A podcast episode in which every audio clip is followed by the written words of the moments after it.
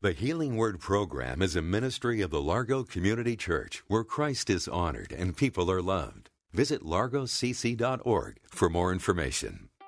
The world will take away your future. The world will cast doubt over you.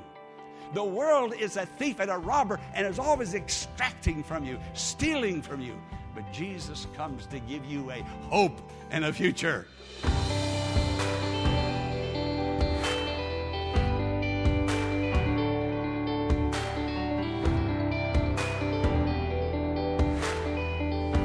When considering your future, are you optimistic in anticipating what's to come or left with little hope for tomorrow? When one focuses on world events, including disease, financial instability, and corruption in government and business, the future can seem bleak and hopeless. But I invite you to stay tuned to today's message of hope as Pastor Jack Morris unfolds the truths of God. Let's join the congregation of the Largo Community Church for the message, A Future and a Hope. We are going to go to the Word of God, and I want to listen. He's going to say something to me today, and I believe to you also. And I want to hear what he has to say. I don't want to miss it. And I believe the Holy Spirit is here to send the Word into our hearts that will bless our lives and cause us to be the people that God wants us to be and become the person that we want to be. So let's take our Bible, hold it up, and say, "This is the Word of God." Now bring it down, put it over your heart, and pray this prayer with me. Father, I thank you for your word. Father, I thank you for your word. You speak to me through the Bible. You speak to me through the Bible. Open my heart today, to hear and receive your word, that I might grow in the faith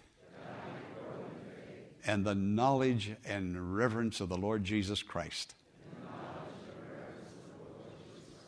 In Jesus' name I pray. Amen. A future and a hope. Now, the scripture that was read from Jeremiah about a future and a hope has to do with the people of God who were exiled to Babylon from the city of Jerusalem. And they were obviously so depressed, so dejected. They had walked away from the Lord. God was going to now disciple them. And, but he let them know through the prophet that he still loved them, that he's going to take care of them, that even though they feel that everything is lost, they still have a future and a hope if they turn back to him. Everyone who turns to the Lord has a future. Everybody here this morning, friend, you have a future. Whatever's going on, it's not over. It's not over. In the Lord, there's always new beginnings. Now, last Sunday, we celebrated Resurrection Day, the resurrection of Jesus, Easter. And on that day, we saw two people, well, one person and then the group of the disciples, Mary Magdalene, in the morning. We saw her despair turned into great rejoicing in the Lord. She had a resurrection experience of her own.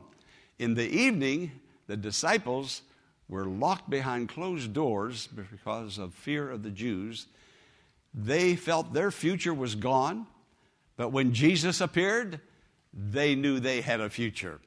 Oh, I'm praying. Listen to me. I'm praying that Jesus will appear somehow, some way, through a hymn, through an anthem, through the sermon in this Holy Communion service, that Jesus will appear and when to you, in your heart, in your mind, and you will have a Jesus confrontation today, and you will know in your heart that you have a future, that God has something beautiful planned for your life. No matter how old you are or how young you are, where you are in your spiritual journey, God has something good. I hope you are expecting. You will not be disappointed. Now, think of these people. Mary in the morning, the disciples in the evening. Everything they had hoped for, worked for, sacrificed for, believed in, everything was gone when Jesus died. everything. Where do you go from here? When I use the word despair, I'm using it because that's exactly how they must have felt and how they were feeling. On one occasion in Luke chapter 18, and I'm not sure exactly what prompted Peter to say what he said, but it seemed like just all of a sudden that he was having thoughts, and then he turned to the Lord, and it just seemed like it just came out of the blue. He turned to Jesus and said, "We have left all to follow you. We have left all." Now, when you give up everything, your house, your family, your occupation, your income, when he said all, he meant all. He said, "We have left all to follow you." So when Jesus died, then all was lost. And they were in great need of help, great need of help. Well, in the scripture today, it says Mary in the morning, the disciples in the evening behind locked doors. But in between, the other gospels say that Jesus appeared to two of the disciples as they were walking the Emmaus road. And they were dejected, their appearance. You know, when a person is depressed, we taught this in the training that I went through. When they come into the counseling office, you can look at their attire, their clothes, their eyes, their hair. They just sort of give up on themselves. And you can almost begin to diagnose that this person is experiencing depression, even before they say a word. So here are these two disciples walking. Jesus was gone. At least they thought he was gone. They didn't know he'd come back. And he drew near and he asked them what they were talking about. And they said, you have been in Jerusalem and you've heard all of the gossip and the rumors, and you don't know that this man, Jesus of Nazareth, that we had hoped was going to be the Redeemer of Israel. Now, here are the words. Catch these words. We had hoped. Had, underscore the word had, past tense. We had hope. We don't have any hope now. Without Jesus, there's no hope. There's no hope of anything getting better.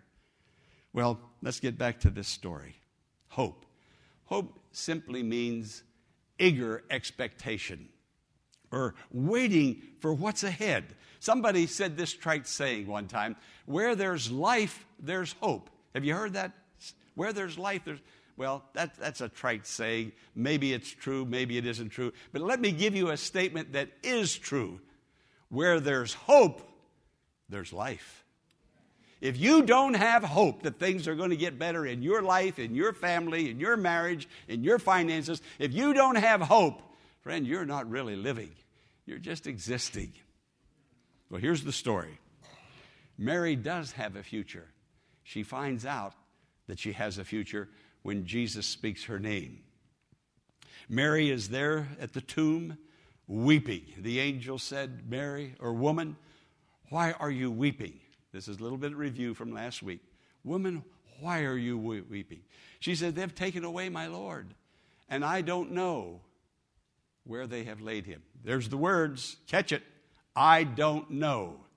I don't know about today. I don't know about tomorrow. I don't know about my family. I don't know about my finances. I don't know about my health. I just don't. That's how it is without Jesus. You just don't know. She said, "I don't know." There was a time she did know, or she had hope. Yes, great expectation. Her life had been changed. 7 demons had been cast out of her. Wonderfully changed. But today, she just doesn't know. She was so honest and so transparent. And then Jesus appears. Jesus appears. And that's been my prayer this week. That's been my prayer this morning, that Jesus will appear somehow to you and that you will turn from doubt to faith, from not knowing to knowing, because Jesus is here. Now, she didn't recognize Jesus at first. You know, let me tell you why she didn't recognize him. Because she didn't expect to see him. If you came to church expecting it just to be another first Sunday communion service, then chances are You won't see Jesus. But if you came expecting something new, not knowing what you were expecting, but you just had an excitement. You jumped out of bed on tiptoe. How many did that? But if you come with expectation, you're going to meet Jesus. And when Jesus spoke her name, whoo, did that lady have an experience.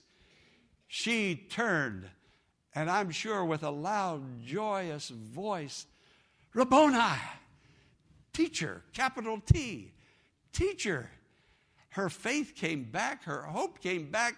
Now she knew she has a future. Her life is going to turn around, and her life is going to go somewhere because Jesus is with her to teach her how to live and how to believe and how to fight the battles of faith and how to overcome. I have a teacher to teach me how to be strong when circumstances are adverse.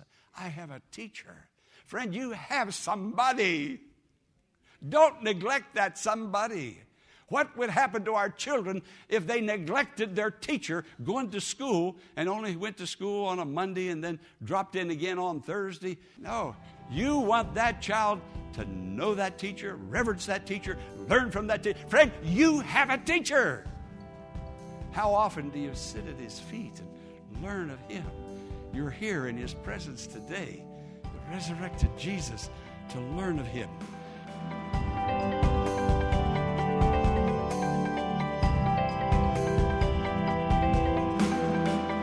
Pastor Morris will return in a moment with the conclusion of today's message, following this important invitation. The Largo Community Church continues to worship on Sundays at 9 a.m. and 11 a.m. by way of live streaming. If there was ever a time when we need the church and the Christians need one another, it's now. To view the live streaming worship, go to the church's website, largocc.org. That's largocc.org. Click on Watch Live on Sundays, and let's worship the Lord together. largocc.org. Now, let's join Pastor Jack Morris for the conclusion of today's message, A Future and a Hope.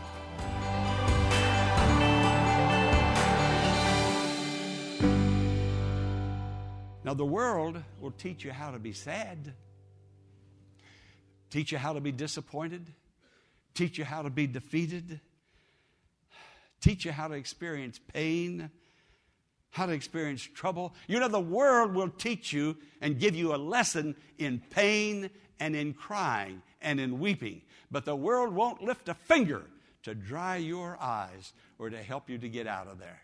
Not at all. Not at all. No, so what are your expectations? How is the Lord, the great physician, the great doctor, how is he diagnosing you and your future? You know, nobody expects to be diagnosed with cancer. Now, I know a lot of you have had cancer, men and women. Thank God you're blessed, you're healed, you're here. Thank God, thank God. Friend, ever give thanks to God. God's added years to your life. But when you went in that doctor's office, you didn't go in there and say, you know, I'm expecting you to tell me I've got cancer, so go ahead, examine me, because that's what you're going to find. No, you didn't go in there expecting that. You didn't expect to be diagnosed with heart disease. You didn't expect that. You didn't expect the diagnosis of a spouse coming home from work and walking in the house saying, I want a divorce. You didn't expect that. What I'm telling you now is what you get in this world. You get pain in this world. You didn't expect your teenage son to be diagnosed with AIDS. You didn't expect your teenage daughter to be diagnosed with an unwanted pregnancy. But friends, that's life without Jesus. And even with Jesus, those things are still happening, but the difference is the world doesn't have him, but he's resurrected from the dead, and he has you, and you have him. The world will take away your future. The world will cast doubt over you. Cancer, heart disease, and on it goes. How many more years, months, days do I have? The world is a thief and a robber and is always extracting from you, stealing from you. But Jesus comes to give you a hope and a future. Somebody say, praise the Lord. He has a tomorrow for all of us. Now, I want you to look at the screen, and I want you to see what the disciples went through and what they were experiencing. The disciples also have a future. I'm going to read, and I want you to look at it. I think we have it on the screen, or it will come up in just a moment. John chapter 20. There it is. Now, that isn't too much for us to read, is it? Come on, look up here and read it with me in unison. On the evening of that first day of the week, when the disciples were together with the doors locked for fear of the Jews, Jesus came and stood among them and said, peace be with you. Okay, let's go back up and look at it. Just watch it, particularly the words that are underlined. On the evening of that first day, as I mentioned last week, Jesus arose from the dead on Sunday. Now, when he arose from the dead to the time he ascended back to heaven, 40 days lapsed. During those 40 days, he appeared 11 times to the disciples. Every time he appeared, it was on Sunday. Jesus has Sunday in his heart. He is a first day Savior.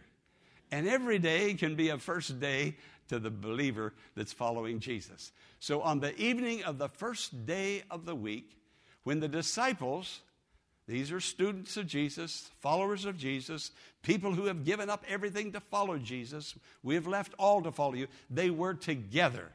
Now, there's something about assembling ourselves together with God's people, coming together. How many people through the years have told me, oh, I can stay home and worship God? I suppose you can. And it's okay if you're sick, if you can't go to church. But who wants to do that when they're well? Just to arbitrarily say, I don't have to get dressed. I can sit on the couch. The church is streaming. God bless everybody who's watching by way of streaming. I'm glad you're watching. But they were together. There's something about being together, anticipating. It's not an effort to get together with God's people. Now, there's another scripture. Can you put the other one up? Okay, read that one with me. After he said this, he showed them his hands and side. The disciples were overjoyed when they saw the Lord. Now notice it said, after he said this, he showed them his hands and side.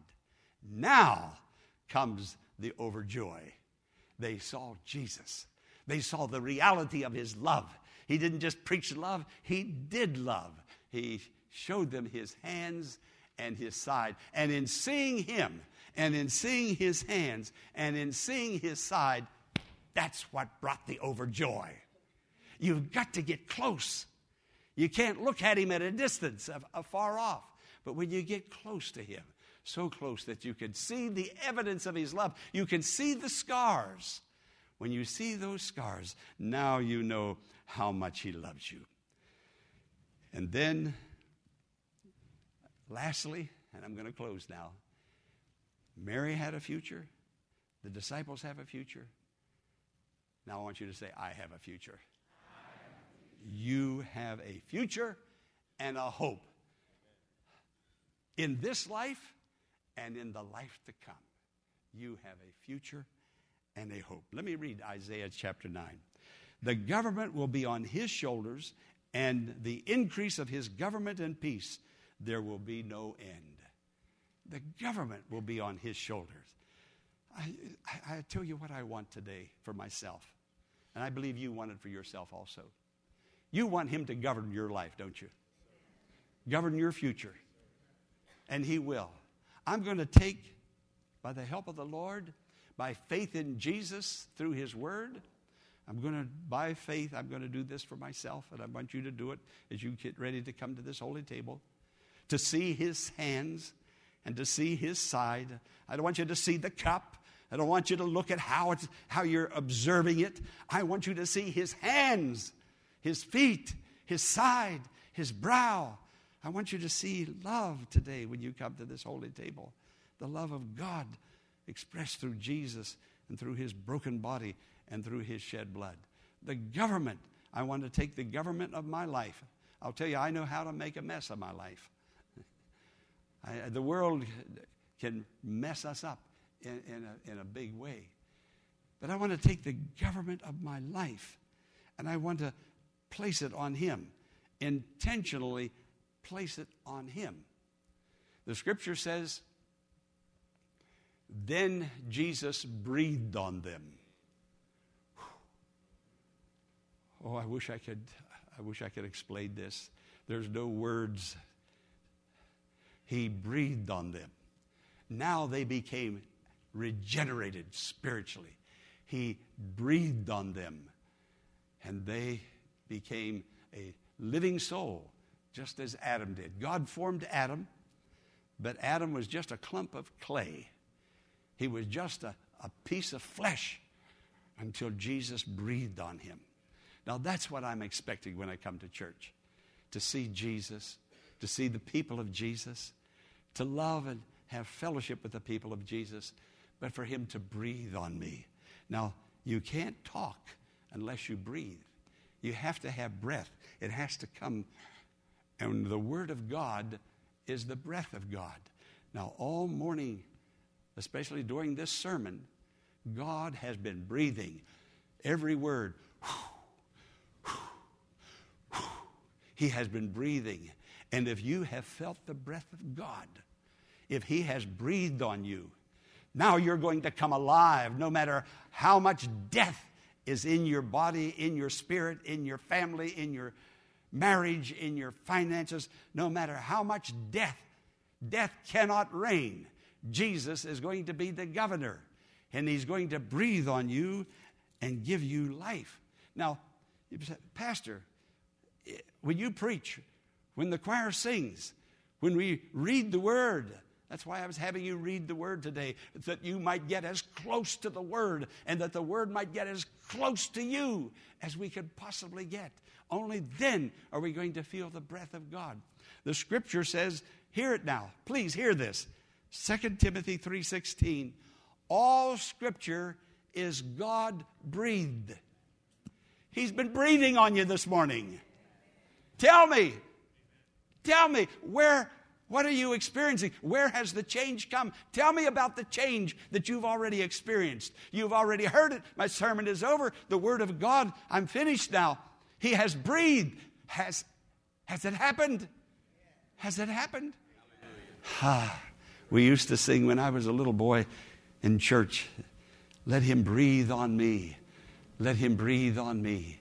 Let the breath of God now breathe on me. And we would sing it over. That's all we would sing. Let him breathe on me. Let him breathe on me. Let the breath of God. Friend, you've heard all Scripture is God-breathed. And God is alive today in Jesus, and he's still breathing. Let him breathe on me. Would you bow your heads with me now, please? Friend, do you feel the breath of God on your life and in your circumstances?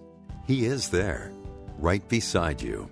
And even though events in the world today may make your future hopes seem dim, God has already gone ahead of you and has a hope and a future for you.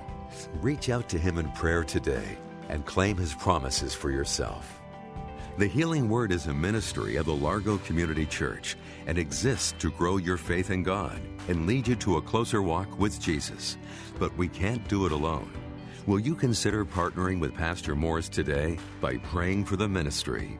And consider sending a gift to help us in reaching those who are struggling with life's challenges and need hope for tomorrow. You can make your tax-deductible donation in a matter of minutes by visiting our website, largocc.org. Click on the Healing Word and follow the Donations tab to complete your support of this vital ministry. When you contact us, Pastor Morris will return a note of thanks and will lift your name up in prayer to God with heartfelt thanks and appreciation. Be sure to tune in Monday at this same time for another edition of The Healing Word. Until then, blessings on you.